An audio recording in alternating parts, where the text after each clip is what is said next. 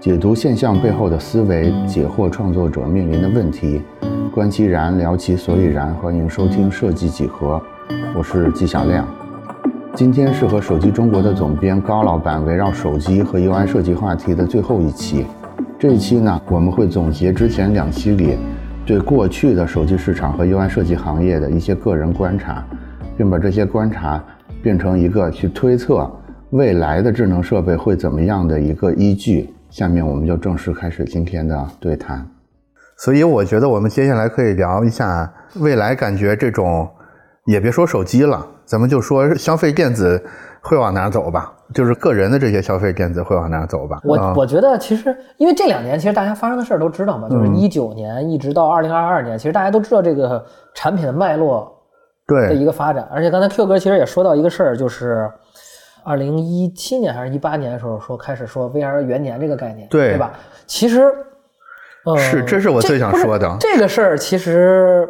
我们早期在想聊这个话题之前的时候，我们提前沟通了一下，就这个事儿其实被提了好多年。嗯，从甚至从一六年开始就每年每年都是说啊，今年是 VR，都说这是元年的，都说这是元年，对吧？但是其实大家都像现在进入到一个疲态了啊，就你说不说元年，我都觉得。呃，我身边现在最大的一个，大家不相信出现奇迹了。对，就是主要是大家对这个产品的创造力也好，和对它能给你带来的一个实际生活的一些影响，嗯，就觉得它做能就能做到这块了。而且虽然是，当然我们没必要先把话题就固定到这个 AR 和 VR 这个这个事儿上啊。但是呢，我觉得发展方向应该是说。未来会越来越让人有这种就是随身携带的集成化的一些设备。我举个例子，为什么叫集成化呢？就是说。原来我们戴手表，戴智能手表，戴智能的智能手机，嗯，然后还有一些其他的，可能原原先还流行一些智能的配饰之类的东西，对对，对吧？那其实未来我们为什么要说 AR 这个事儿呢？因为是我觉得它是能在理想状态下，它能把这些事情都干了。嗯，首先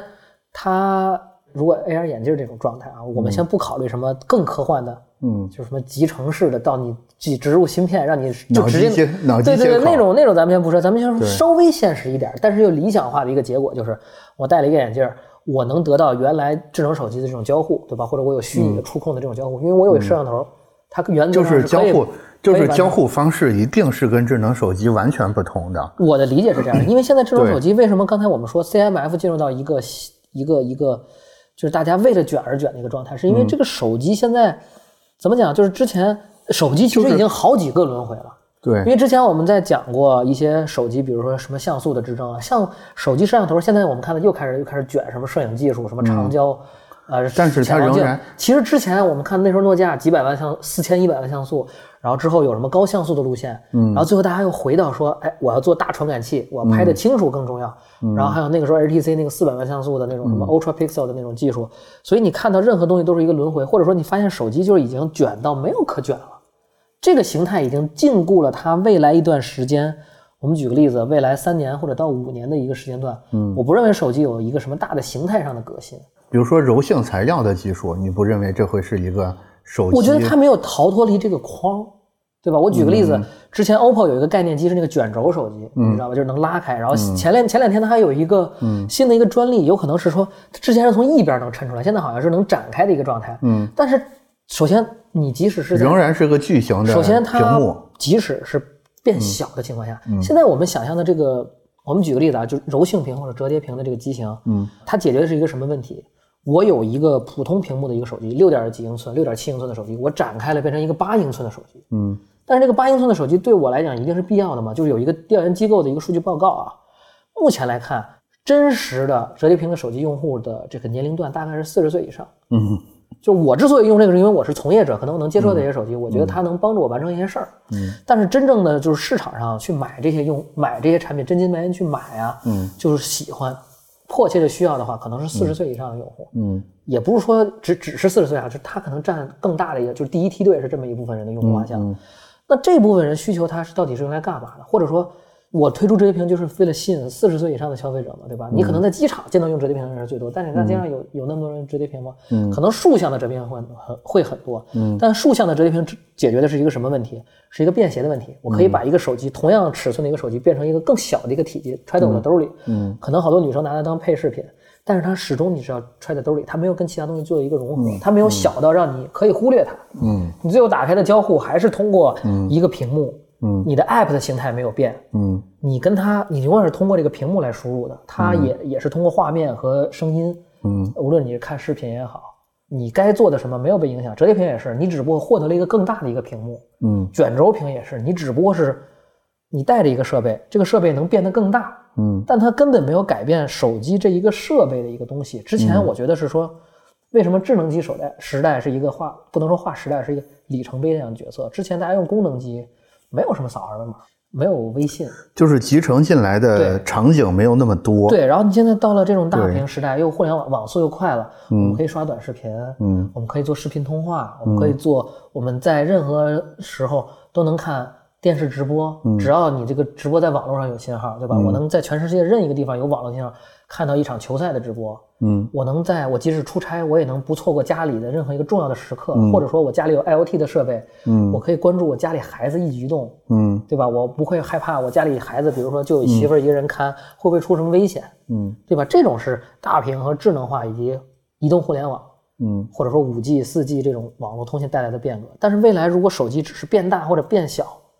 就像为什么现在五 G 还没有那么重要一样，是因为。你四 G 能干的事儿，我不是五 G 能干的事儿，我四 G 一样能干。就是应用还没有。对，现在五 G 的更多的话题，它的决定性的作用是在一些商业领域，比如说像八 K 画质的这种卫星系级别的直播，因为五 G 它有第一时延这个特性，它能保证我第一时间把这个信号发出去，而且我带宽很大，我能传送八 K 的这个分辨率。嗯。但是这个东西对民用来讲，我刷个抖音。我在 B 站看个视频，其实这东西是所所谓边际效益递减的。对我到底我是一百兆的带宽，还是一千兆的带宽，甚至我是三千兆的带宽，都不影响我干这些事儿。对我看一个视频，我在我在手机上看视频，我七二零 P，我幺零八零 P 够了，我为什么要在我的手机上看一个四 K 清晰度的视频？对对吧？是。而且即使是四 K 的情况下，在你网络够好的情况下，你手机看四 K，四 G 网络就是四 G 就是 LTE A 的这么一个网络，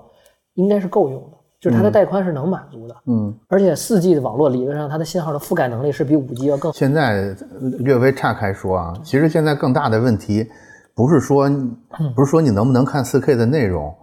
有没有这些四 K 的片源，或者说你要买会员，是你想不想看？对，有没有值得你看的四 K 的内容？对，这个这个是一方 一方面了，但是我们从设备本质这个层面来说吧，能给你提供的东西其实都在这儿了，你未来你再发展。就像刚才我们说那个 CMF 设计，它可能发展出来的东西并不是一个用户迫切需求的东西，它只是可能给自己想未来增加一个我的盈利点，或者说我的噱头，或者说我能给用户宣传我能给你带来怎么样的服务的一个东西。有很多折叠屏的一些使用场景其实是它预设出来的。所以高老板会认为，未来除非发生一个比如说 AR 设备的一个一个突破性的进展，要不然。我觉得就是仍然会被锁死在现在这个对，因为我觉得现在这个你与智能设备的一些交互，嗯，和其他的一些交互都存在一些不可逾越的技术鸿沟。我们就举个例子，说刚才我们提到的一些理想化的世界，嗯，AR 眼镜，AR 眼镜现在很难满足你戴一天的使用需要，嗯，就像智能手机刚出来的时候是一样的，嗯，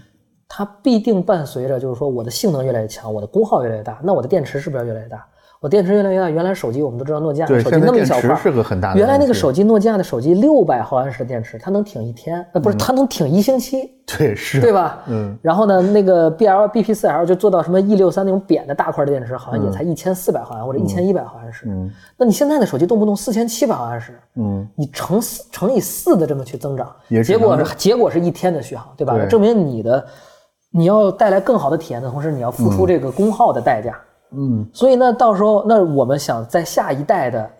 嗯，新的智能设备出现的时候，嗯，那它给你提，它一定会给你提供更好的视觉效果或者更好的交互的解决方案。嗯，你不可能倒退，对吧？你不可能说我为了不要手机了，我弄一个点阵的一个眼镜在这戴着，它能戴一星期都不用充电。那我觉得这是一个时代的倒退。你不能，你不能用更坏的体验或者说更粗糙的。消费者会告诉你，我不要。对，所以说。那有些东西，电池这个东西，你是你是无法逾越的。对，电池的，尤其是电如果是眼镜的这样的一个，我们姑且把它假设到它会变成眼镜是一个嗯。很相对而言比较理想的一个嗯。搭载的一个一个一个一个载体吧。嗯。那我们讲，你像 Q 哥，你这个眼镜儿这这么细的一个框儿，嗯，那现在的智能眼镜都什么样？都就是对就都是那样的，对吧？就是要不然眼镜腿儿后面还很很厚，要不然他就把配重对，放在在后面，然后让它压着，就是让你有这种感觉是。而且我们还要考虑到一个问题，那有些人不想戴眼镜儿，嗯对吧？那我们戴眼镜人可能已经习惯了。嗯，那如果还有很多女生，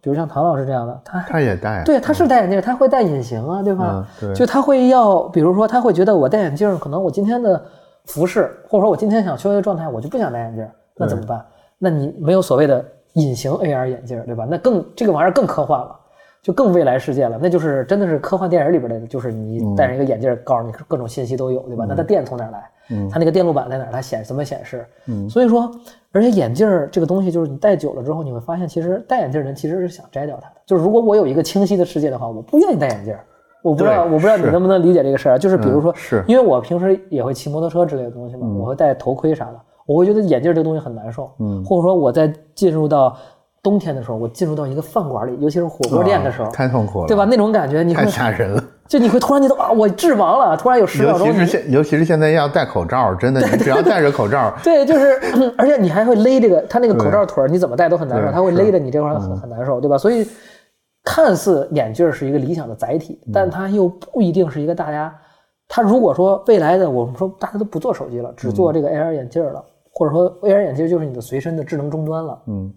大家是不是能买这个账？其实也是另一个我们需要思考的一个方向。嗯，而且我们大家都在想，现在做做无边框的手机，或者说以后未来是不是说那个电路板看不到了，就这么着拿一个手机就会一块玻璃，或者说怎么啊折叠折叠折叠，但是它这个东西它的形态其实还是没有变，只不过说让它看起来更酷炫了而已。它依旧是一个手机，承担的依旧是一个。你比如说，你做一些 app，你就去给人发微信，嗯，它依旧没有解放你的双手，或者说让你做一些更更有意思的事儿。比如说，我们都想象的一个使用场景是什么？也就是说，只要它的载体仍然是一个小方块儿，对，一个一个各种各种需要单独在它这儿，就是你需要单独为它做一个载体的东西，就是它不是东西，它不是其他任何东西，它就是一个手机。也许嗯。你把它做的不像手机了，但它还是手机，就是我们这个手机打引号了，就是这个定义，就是通过第三方的一个视角。嗯对它只是不叫这个名字了而已，但是它的定义还是一个你的智能终端。就只要只要它仍然是这种形态，那可能 UI 围绕它的 UI 设计就仍然是要遵循之前已经已经沉淀下来的这些规对，律。但是我们为什么说为什么说 AR 眼镜儿它除了这个形态是一个能交互呢，是因为它真正能让你的视觉交互产生一个新的一个变化。就像比如说举个例子，就是 Magic Leap 的之前的一些 demo。Magic Leap 就是做那个 AR 眼镜最开始那个公司，嗯，它当时能做一些，比如说从一个水面上一个鲸鱼，哇，就是从一，比如说这是一个地面啊，它能做一个效果，从地面上哇出来一个鲸鱼是一样，然后翻进去，然后激起水花那种感觉。其实这个跟我第一次在去体验那个 HTC Vive 那个的一些 demo 的时候的体验是一样的。嗯，当时真的有很多，就是有很多人，嗯无论是男生还是女生，就很害怕。就是我其实个人是有那种类似于深海恐惧症的那种感觉。啊它其中有一个 demo 是戴上那个 VR 眼镜之后，你在一个海底嗯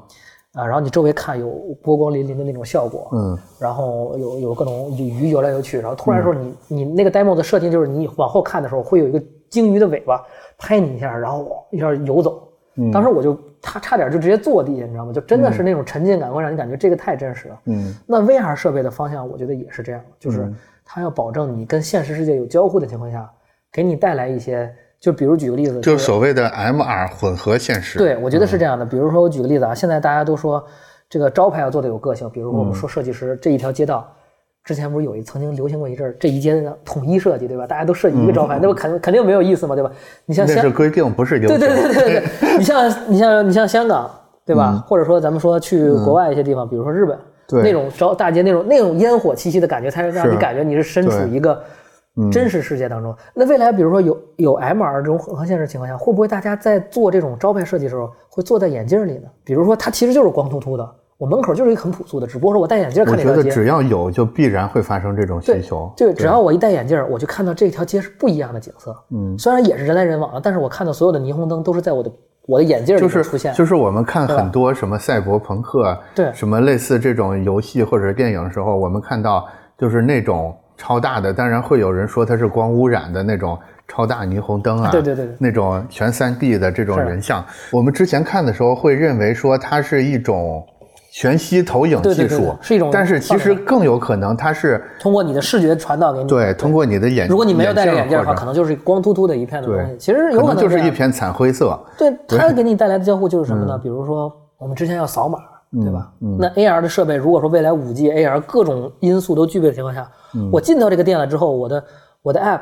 就是我的这个眼镜儿会不会有一个有一个气泡突然弹出来，说你要不要看他家的菜单儿？嗯，那这个时候是不是如果有 AR 的话，它是不是一个比如说这样的一个菜单儿就那样了？或者说我们逛街的时候，比如说它或者我跟我的它或者是一个更自然的方式，啊对对，有可能，反正就是就是，当然咱们就是只是短时间的这种，我是我就是拍脑袋这么一说啊，就是或者说我们比如说你的视觉停留在某一个店比较长了，对，那你的眼睛问你会不会你想不想看他家有没有什么招牌菜？嗯，那你想看的时候呢，你可以跟朋友一起还在逛街，我但是我是在看他的招牌菜，而且我看他招牌菜是在视觉前面，我既不会嗯。冷落我的朋友，也不会说像我们比如说有一些社交礼仪，咱们俩聊天的时候，我这时候一边跟你说话，我一边在玩着手机，那你一定会觉得我很不礼貌。嗯。但是如果我在跟你聊天的时候，我的眼镜其实在有一些重要的信息告诉我，嗯就比如像刚才唐老师给我们提示一些事儿的时候，他会用手机让你这么看一眼。嗯但是如果我们用 AR 眼镜儿咱们聊的话，嗯那会不会就是你直接眼镜上，你就是我们的彼此的交流没有被打断？嗯，但是我知道啊，我明白我接收到了一些信息了，对。或者说，其实这就跟有时候跟提词器的那个效果是一样的吧。就是就是未来可能性是很多的，我 我我挺喜欢，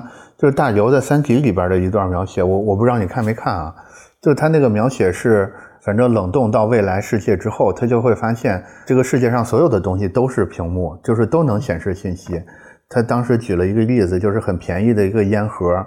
就是一张废纸，但是上面也是在显示一些互动信息的，更别说桌子、墙什么乱七八糟了他。们生产出来其实就是那样一个东西，就是它能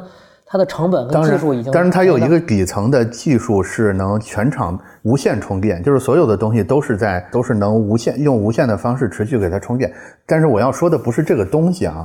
就是未来的可能性也也可能很悲观。比如说十年之后，我们还是要用这个手机，一个叫做手机的小方块对，，其实我觉得大概率可能会是这样的一个。也可能很乐。比如说明年突然这种原厂充电的技术，或者是扔掉电池的技术，或者是这种技术就出现了。但其实嗯这种东西，我觉得就现在的科技的发展，其实就伴随着一部分反对者的出现。嗯我举个例子，也不能说反对者吧，就是嗯就是比如说他们在讨论这个，我不知道您知不知道有一些事件啊，比如说，呃，有一个人的妻子怀孕了，嗯他去敲楼上的门，或者他去敲您家的门，你们能不能把 WiFi 关掉？这个新闻我我不知道你看没看完，没就是看过 就类似这种事儿，就是我怕你家的 WiFi 影响到我媳妇儿，我媳妇儿怀孕了，你看能不能把你家 WiFi 关掉？就这种事儿，那这种就是很反制的呀。嗯，对吧？就是这种东西，就是现在你的这种无线电波其实是无处不在的。嗯比如说举个例子，就是像您说的，有这种无线充电的，这个这个所谓的无线充电，就是比如说我们每一个世界的每一个角落都已经存在了这种能给你供电的供电的这种就是什么进场的充电之类的这种东西。呃，其实之前已经有，我记得 Moto 好像发过类似的技术吧，它就是那个东西是在十五到三十厘米的距离之内我我我。我我忘了在哪读到过一篇有点阴谋论的文章，就是这个技术其实是很早就有的，只不过被爱迪生当年他要推他的交流电，所以把我觉得这个个有点过于，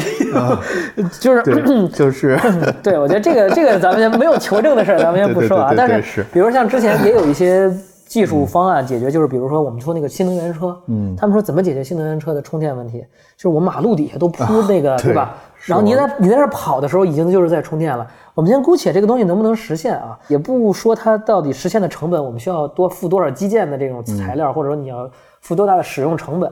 但是这种东西理论上是 OK 是没有问题，但是它会不会带来一些副作用？对，就是我要问的问题是，甭管是乐观的科技未来还是悲观的科技未来，我们身为一个设计师这种角色，我们乐观的未来也需要这个能力，悲观的未来也需要这个能力。那么这个能力是什么呢？假如说存在这么一种底层的能力，它是可以帮我们去穿越所有这些可能性的，这个能力可能是什么呢？说服力吗？怎么讲呢？我觉得就是设计师在其中扮演的，还是说就是大众还是需要一个怎么样的一个世界的一个观点？或或者说基于高老板的经历啊，就是你你对这个科技行业、消费电子啊，尤其是手机这块比较熟悉，你肯定平时也接触不少行业里边的人。有没有哪个人你观察到，就是就是咱们之前的聊天里边，我们我们硬性的给他框出所谓的三四个时代来嘛？有没有哪个人就是他在这个行业里边穿越了这三四个时代，一直混的都很好？嗯，咱们找一找这种人，他是不是有什么特质，能让他更适应这种不停变化的这种？其实现在这么来看啊，就理论上，我觉得在。就是起码在移动端的这个智能设备里边，嗯，现在并没有就是这样一个所谓的一个角色，就现在可能还真的确实没有。就是我们聊的时候，我们特别喜欢聊这些厂商啊，对，其实我们可以把这些厂商给它抽象成这么一个人，嗯，但是一直活下来的索尼。呃，对，但是他并不代表他一直活得有多好，一直活得不好，他是活下来，一直活得不好，但是一直活下来了。连索尼自己的大楼都会卖，然后连他那一块一块砖都要给 给给这个自己的锁粉卖出去。你想，我并不是说索尼是一个。就我也很喜欢索尼这家公司，但并不代表我认为它这种。所以，所所以你会觉得坚持会是或者呃固执己见会是会是穿越周期的一个一个办法吗？就是它至少还活着。我觉得，我觉得并不一定，因为首先你你的这个方向，我们就举个最简单的例子啊，手机在没有怎么变的情况下，嗯，它在固执己见的这个选择当中，嗯，都没有过得更好，更别提如果说在。这个载体也好，或者说时代也好，发生更更大的跃迁的时候，嗯，它仍然就是它这一套逻辑，在一些比如说我们就说的 AR 眼镜里边，嗯，就是怎么讲，索尼在有一些成分上，它是有一些层面上，它是扮演一个先驱者的角色的，嗯，比如说我们讲最开始它那个机械狗。它最早那个机械狗其实很那个很科幻的一个状态，就是它能活动的关节很多，它能拟真拟人态的，不是就是拟物态的这种感觉是模仿的惟妙惟肖的。嗯，但是我们现在再来看机器狗，它我们赋予它的这种角色又不同啊。那现在它的那个机器狗陪伴型的一些东西，可能又又不是一个很好的一个概念了。对，是。那我们就讲说这个移动设备来讲，它所在意的东西，它所在意的美感，它所在意一个手机必须要具备的一个一个素质。比如说，他自己强调的自己的影像能力，可以做一个专业用户的备机。嗯，但并不是所有每个需要手机的人都是一个专业的摄影用户。嗯，所以这里面是很有很大的一个逻辑问题。他坚持的一个东西，就是在当前世代都没有办法证明它就是对的。他只是这个公司够大，他活下去了。因为索尼，我觉得他能活下来的最大的一个原因，是因为有别的部门养着他。嗯，它是一个很，就是它，比如说金融投资部门，对它有很多的部门，它能研发相机。你像阿尔法。这个系列的相机溢价有多严重？它卖的有多好，对吧？它的这个做这个 sensor 的这个部门，嗯，因为做 sensor 的部门是怎么讲？是没有几家能做的，所以它有不可替代性。它只要这个部门能挣钱的话，那它这个公司一定就在。我举个例子啊，诺基亚它为什么现在就被 HMD 后来收购了呢？是因为它只做这个移动通信。嗯，它虽然也有一些专利在，但它只做移动通信。那如果它连手机都做的都不行了，它原来移动通信的东西又有什么？所以多样性会是一个办法。对，这就是像西门子这样的一个角色，对吧？他他有这个技术沉淀，但是他及时抽身去做一些行业供应商的角色。嗯，他对这个方面影响就很大。然后比如说像是，或者这么说，就是咱们今天咱们之前聊的所有这些厂牌里边，你最欣赏的一个是西门子吗？应该也不是吧？嗯，其实我我到现在为止，真的我觉得还是，我还是都是，我还是比较喜欢锤子啊，我还是比较喜欢，并不是说因为它在设计上的一些追求，或者说锤子对你来说闪耀的地方是什么呢？就是我闪光点，我觉得它是真正能怎么讲，就是有好多发布会上讲的内容，是那种我我刚才就提到很多有厂商是或者说有很多的环节，可能是说我给你预设了一个场景。我告诉你，你需要这个功能，或者说我告诉你这个功能能干什么事儿，那很多这些人买来这个手机之后都会试一下，试一下啊，这个厉害，这个不错。但是之后呢，他可能就不会再用这个功能了。嗯哼。但是锤子出的很多功能，一开始是你没想到的，没有注意到的。嗯。但是它真实给你做出来了之后，你会发现，我需要这个功能，我也会去用的。嗯嗯嗯。这个我是觉得这是一个，无论是从它是一个产品经理来讲，还是说他最后帮助他实现的，比如说参与到一些视觉交互的设计，嗯，还是说这种软件交互的设计来讲。这里边的人帮他去做的一些，就是很伟大的一些这个创意的一些实现吧。嗯，因为这些东西怎么讲？你首先挖掘出来的这些东西是很难的。嗯，你并不像有些人费尽脑汁去挖掘出来一个原本并不存在的需求。嗯，他挖掘出来一个大家存在的需求，并且展示出来了，而且你真的愿意去用它。我觉得这个就是，比如像他之前那个一步的那个功能，嗯，就是通过其他的功能，可能第一次用起来会很复杂。但是有的时候你真的需要从一个一个软件里边给别人发送一个另一个另外一个软件的东西，那你通过这个软件就能很好的去实现。还有像那个，就是刚才我们说的闪电胶囊这个功能，嗯，它对于内容工作者或者说创意工作者的这种，嗯，这个角色来说，它真的是很重要的，因为你有一个时间，这个你的创意、你的 idea 真的就是在这一瞬间诞生的这个火花，嗯。但是如果你这一瞬间不把它记下来，这个火花可能就就灭掉了，你再也找不到了，或者你可能再找到它的时候，它已经没有那个，它也没有那个存在的必要了。这个其实是对于一个创意型的工作的这种。人群来讲，我觉得是一个很重要的。我我之前看到过一个说法，就是是说产品设计的。他说，你做产品设计的时候，其实有一个有一个很好的产品设计的办法。你要预想到，你在给一个你理想中的用户去设计这个产品，你不是在给一个理想中的顾客，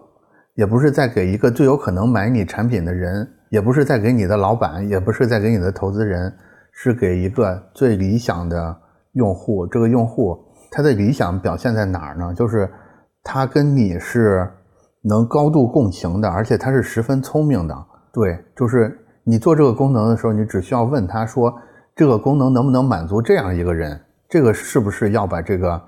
feature 加到你这个产品里边的唯一要考虑的事儿？至于别的事儿都是其次的，什么成本控制，什么你在营销的时候要怎么说等等之类的，就是总而言之，就是让。最有可能是你最敬佩的那些人拿到你这个东西之后，他们会说哇，那可能这个事儿就对了。之前听到这个说法，我会感觉好像锤子里，锤子是有点这个劲头在里面的。对，我觉得锤子还有一个原因，为什么我刚才说是比较喜欢它的一个原因，是在于就是说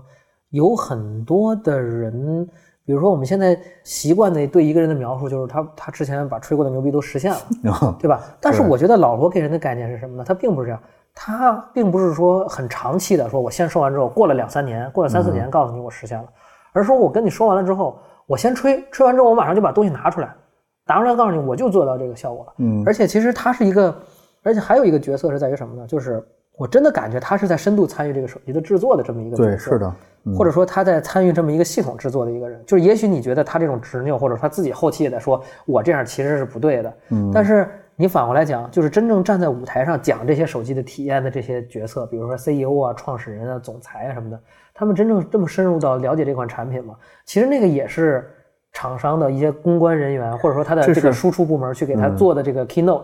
他给他讲过，你看我们这个是这个东西绝对不一样，这个感觉绝对这个东西，你比如说啊，老板，你这个东西一定要讲，对吧？这个部分你要讲长一点，或者说这个部分你要动情一点，因为这是我们花了大钱做的，对吧？那这个跟他自己参与过来之后，他知道你要讲什么，和别人给你讲一遍你要讲什么，这种感觉是完全不一样的。是，而像老罗本身这种，就有刚才我们谈就是人格魅力，或者说这种演讲天赋的这种。因为我之前一直在他没做手机的时候，我就一直看他那个老罗和他的朋友们的那个那个他那种巡回的演演出嘛。啊，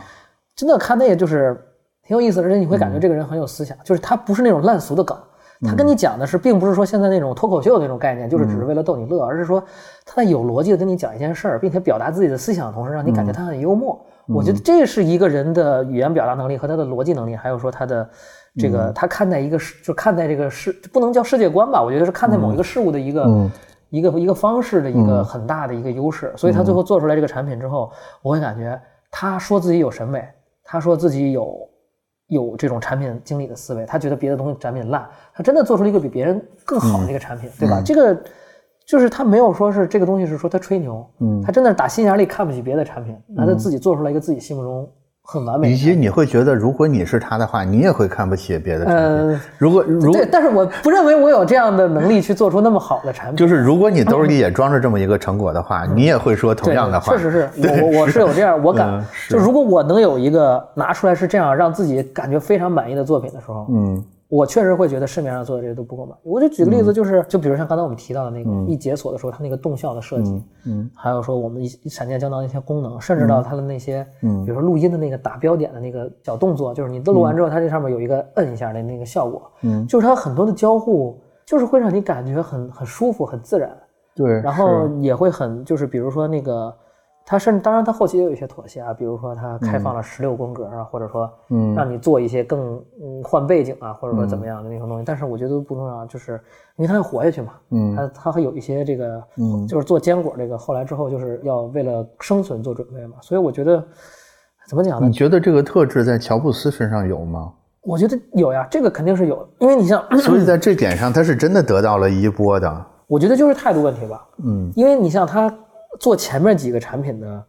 初衷，肯定不是为了活下去，嗯哼，他是为了想我骂过别人，我不能扇自己的嘴巴，抱着这样的态度去做他前几款手机的，因为他真的做到了一些，就是我骂完别人之后，我做的比他更好，对吧？那后面几款手机呢？那他有压力了，他有生存压力了，他有投资人的压力了，对吧？他有一些这个公司要是不是要还债的压力了，一些负债的压力了。那这个时候，他要考虑的东西就更多了，可能会做一些更走量的机型啊等等这种。所以就是这个时候，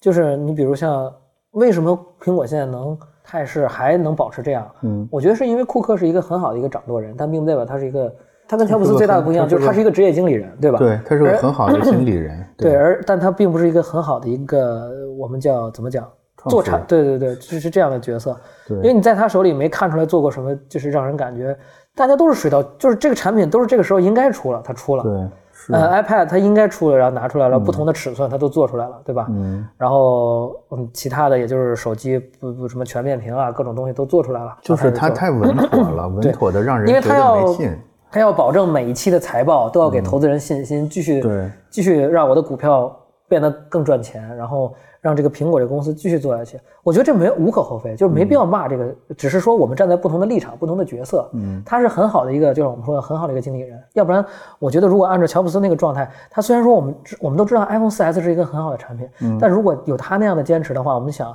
如果说他一直认为，比如说多少英寸的屏幕是一个最好的一个交互的话，嗯，那会不会如果乔布斯一直在的话，那他的屏幕一直是三点五寸或者4.9完全有寸，完全对吧有可能？是吧？那那个时候，如果安卓的屏幕越来越大的话，那它的信息交互量，它的这个屏幕的能能给你做的这种视觉交互，那就少很多，嗯对吧？那可能是不是苹果的慢慢就会被人抛弃，嗯或者说慢慢，比如说他们就不会做 Apple Watch 这个、嗯这么一个东西，或者说 iPad 就不会做 iPad mini，只有一个 iPad，它就一直在做，会不会苹果就不会像现在这么疯狂？所所以这个问题听起来特别的烂，特别的常见。但是我现在此时此刻真的特别想问这个问题，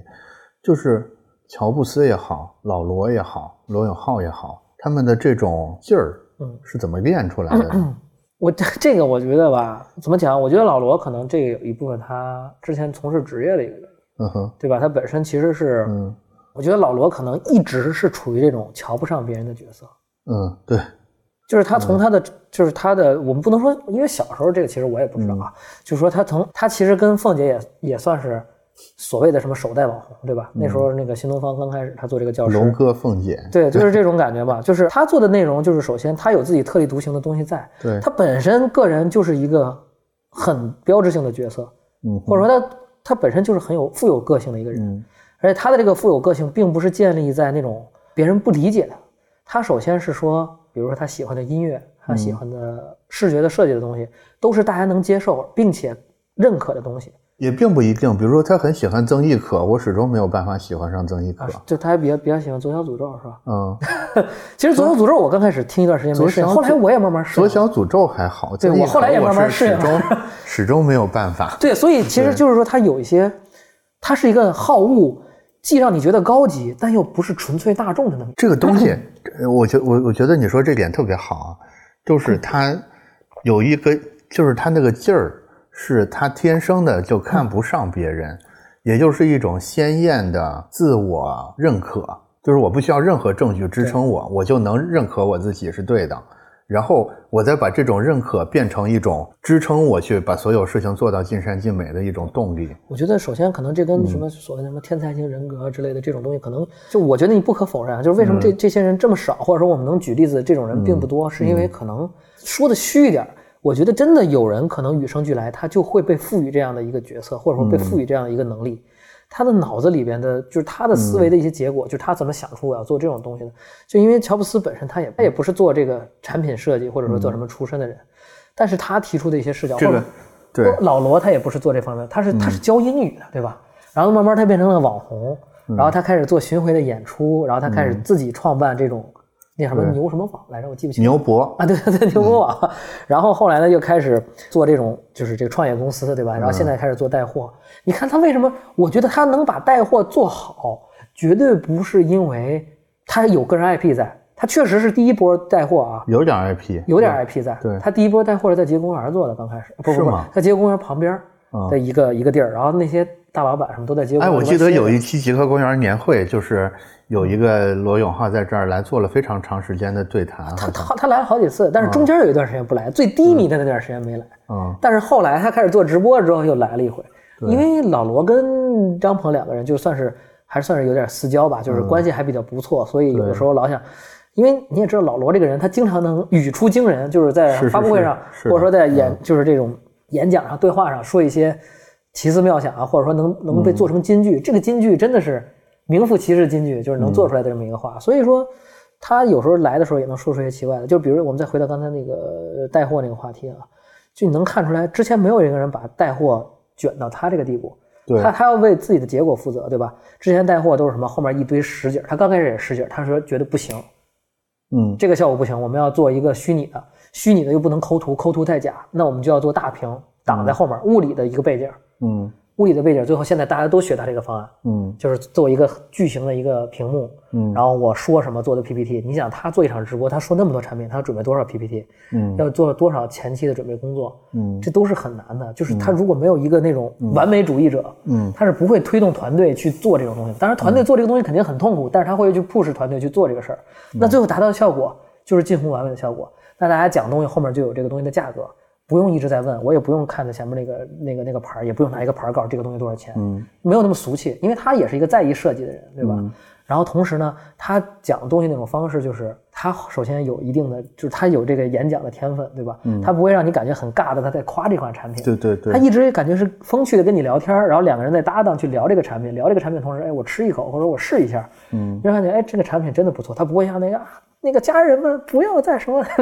或者说那种什么再这老板再买咱们就赔了什么就没有那种